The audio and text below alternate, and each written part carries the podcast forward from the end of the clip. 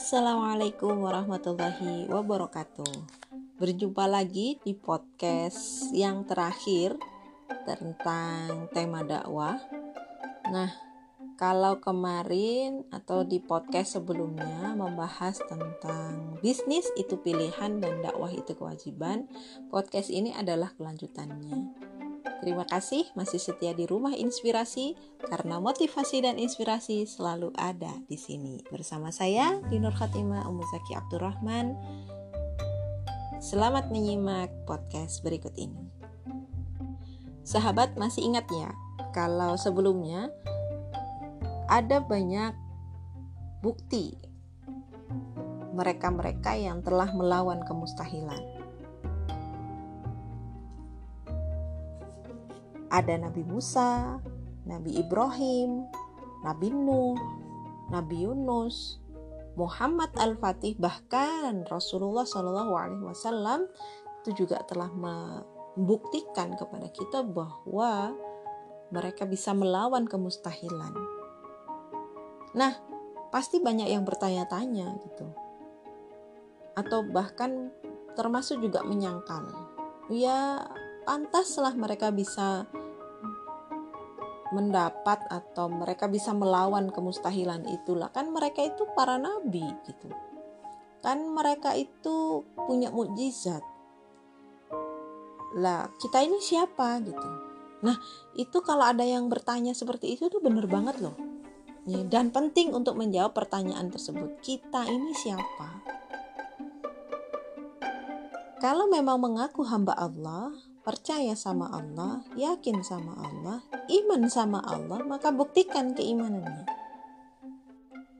Bukankah konsekuensi iman itu bukan hanya sekedar diucapkan ya, tapi melainkan juga diamalkan dengan perbuatan. Iman itu dipercaya dalam hati, diucapkan dengan lisan, dan diamalkan dengan perbuatan. Hadis riwayat Ibnu Majah.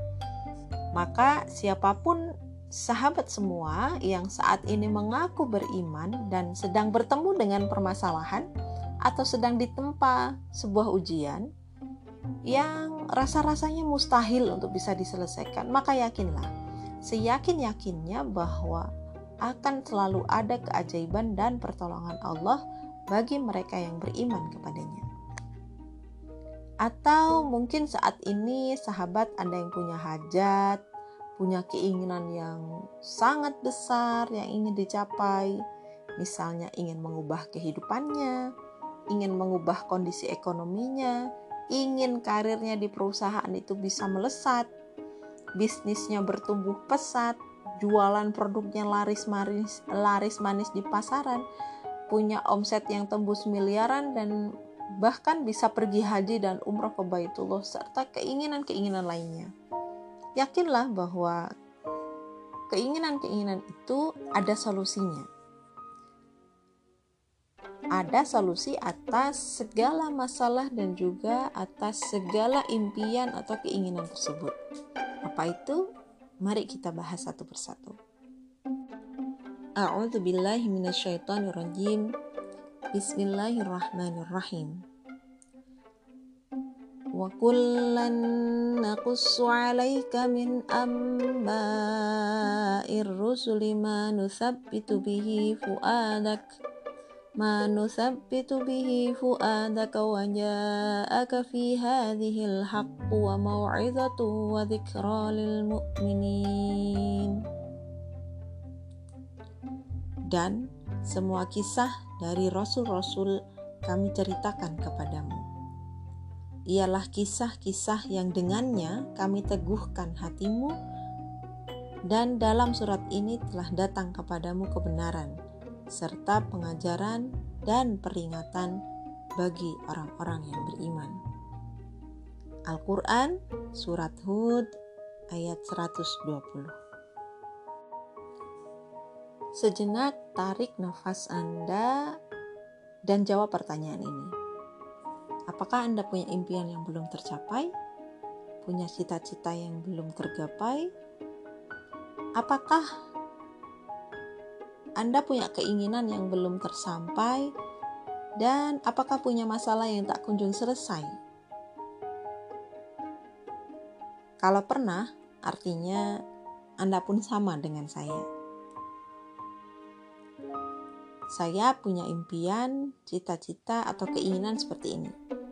Pengen jadi pengusaha sukses, pengen jadi trainer nasional, pengen jadi penulis bestseller, jadi internet marketer yang hebat, punya rumah tanpa KPR, pengen punya mobil nggak pakai leasing, pengen pergi umroh tanpa tipu-tipu, dan impian-impian lainnya.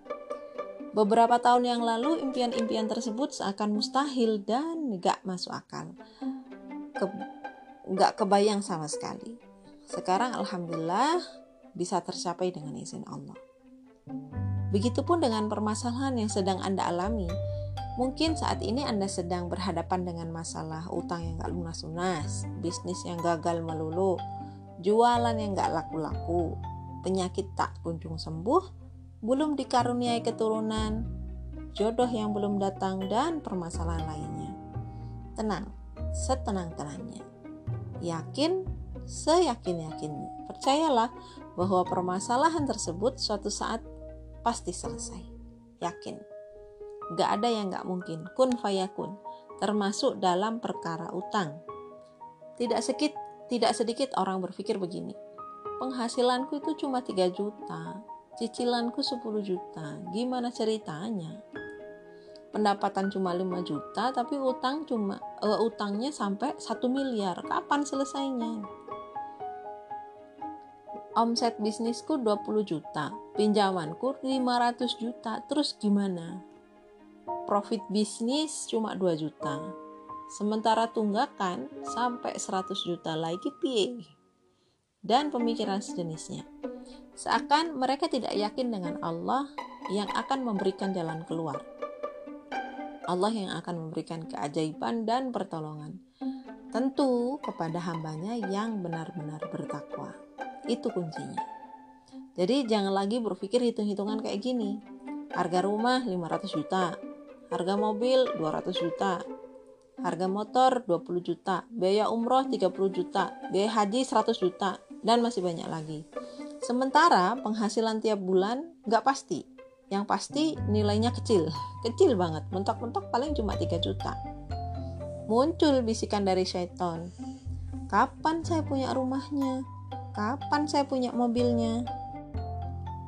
Kapan saya punya motornya? kapan bisa umroh, kapan bisa haji, dan keraguan-keraguan lainnya. Seakan rezeki itu hanya sekedar penghasilan saja. Seolah-olah rezeki itu hanya berupa uang saja, padahal Allah sudah mengatur semuanya. Rezeki sudah disiapkan oleh Allah. Wa fil ardi illa dan tidak ada satu binatang melata pun di atas bumi ini melainkan Allah lah yang memberi rizkinya. Al-Quran Surat Hud ayat 6 Makanya dalam soal keyakinan, ilmu matematika di dunia itu nggak akan kepake. Semakin dipakai, semakin nggak nyampe. Nah, hal ini juga yang terjadi. Ya, penghasilan tidak pasti ya. Kadang 5 juta, kadang 3 juta, 1 juta, kadang nggak ada.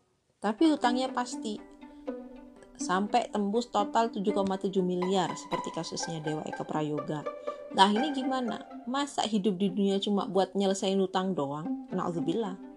Maka jangan masukkan ke akal karena nggak akan masuk. Masukin ke iman. Sekali lagi inilah cara berpikir yang salah. Jangan pernah pakai akal. Jangan pernah pakai logika untuk bisa menyelesaikan masalah-masalah besar dan yang terasa mustahil. Tapi gunakanlah iman. Nah, sahabat, kembali ke pertanyaan di awal, kita ini siapa? Ya, karena kita bukan nabi, karena kita bukan rasul, karena kita manusia yang diciptakan oleh Allah, karena kita adalah hamba, maka teruslah mendekatkan diri kepada Allah. Teruslah mempersembahkan yang terbaik kepada Allah. Gedor pintu langit sekencang-kencangnya. Semoga dengan dekatnya kita kepada Allah, taatnya kita kepada Allah, patuhnya kita kepada aturan-aturan Allah, itulah yang kemudian menjadikan Allah ridha kepada kita. Sehingga Allah pun akan memberikan jalan pertolongan kepada kita. Mudah-mudahan sedikit yang bisa kami sampaikan diadaptasi dari buku Melawan Kemustahilan, bukunya Dewa Eka Prayoga ini bisa diambil guna dan manfaatnya dan bisa diamalkan. Terima kasih, ketemu lagi di podcast Rumah Inspirasi karena motivasi dan inspirasi selalu ada di sini. Wassalamualaikum warahmatullahi wabarakatuh.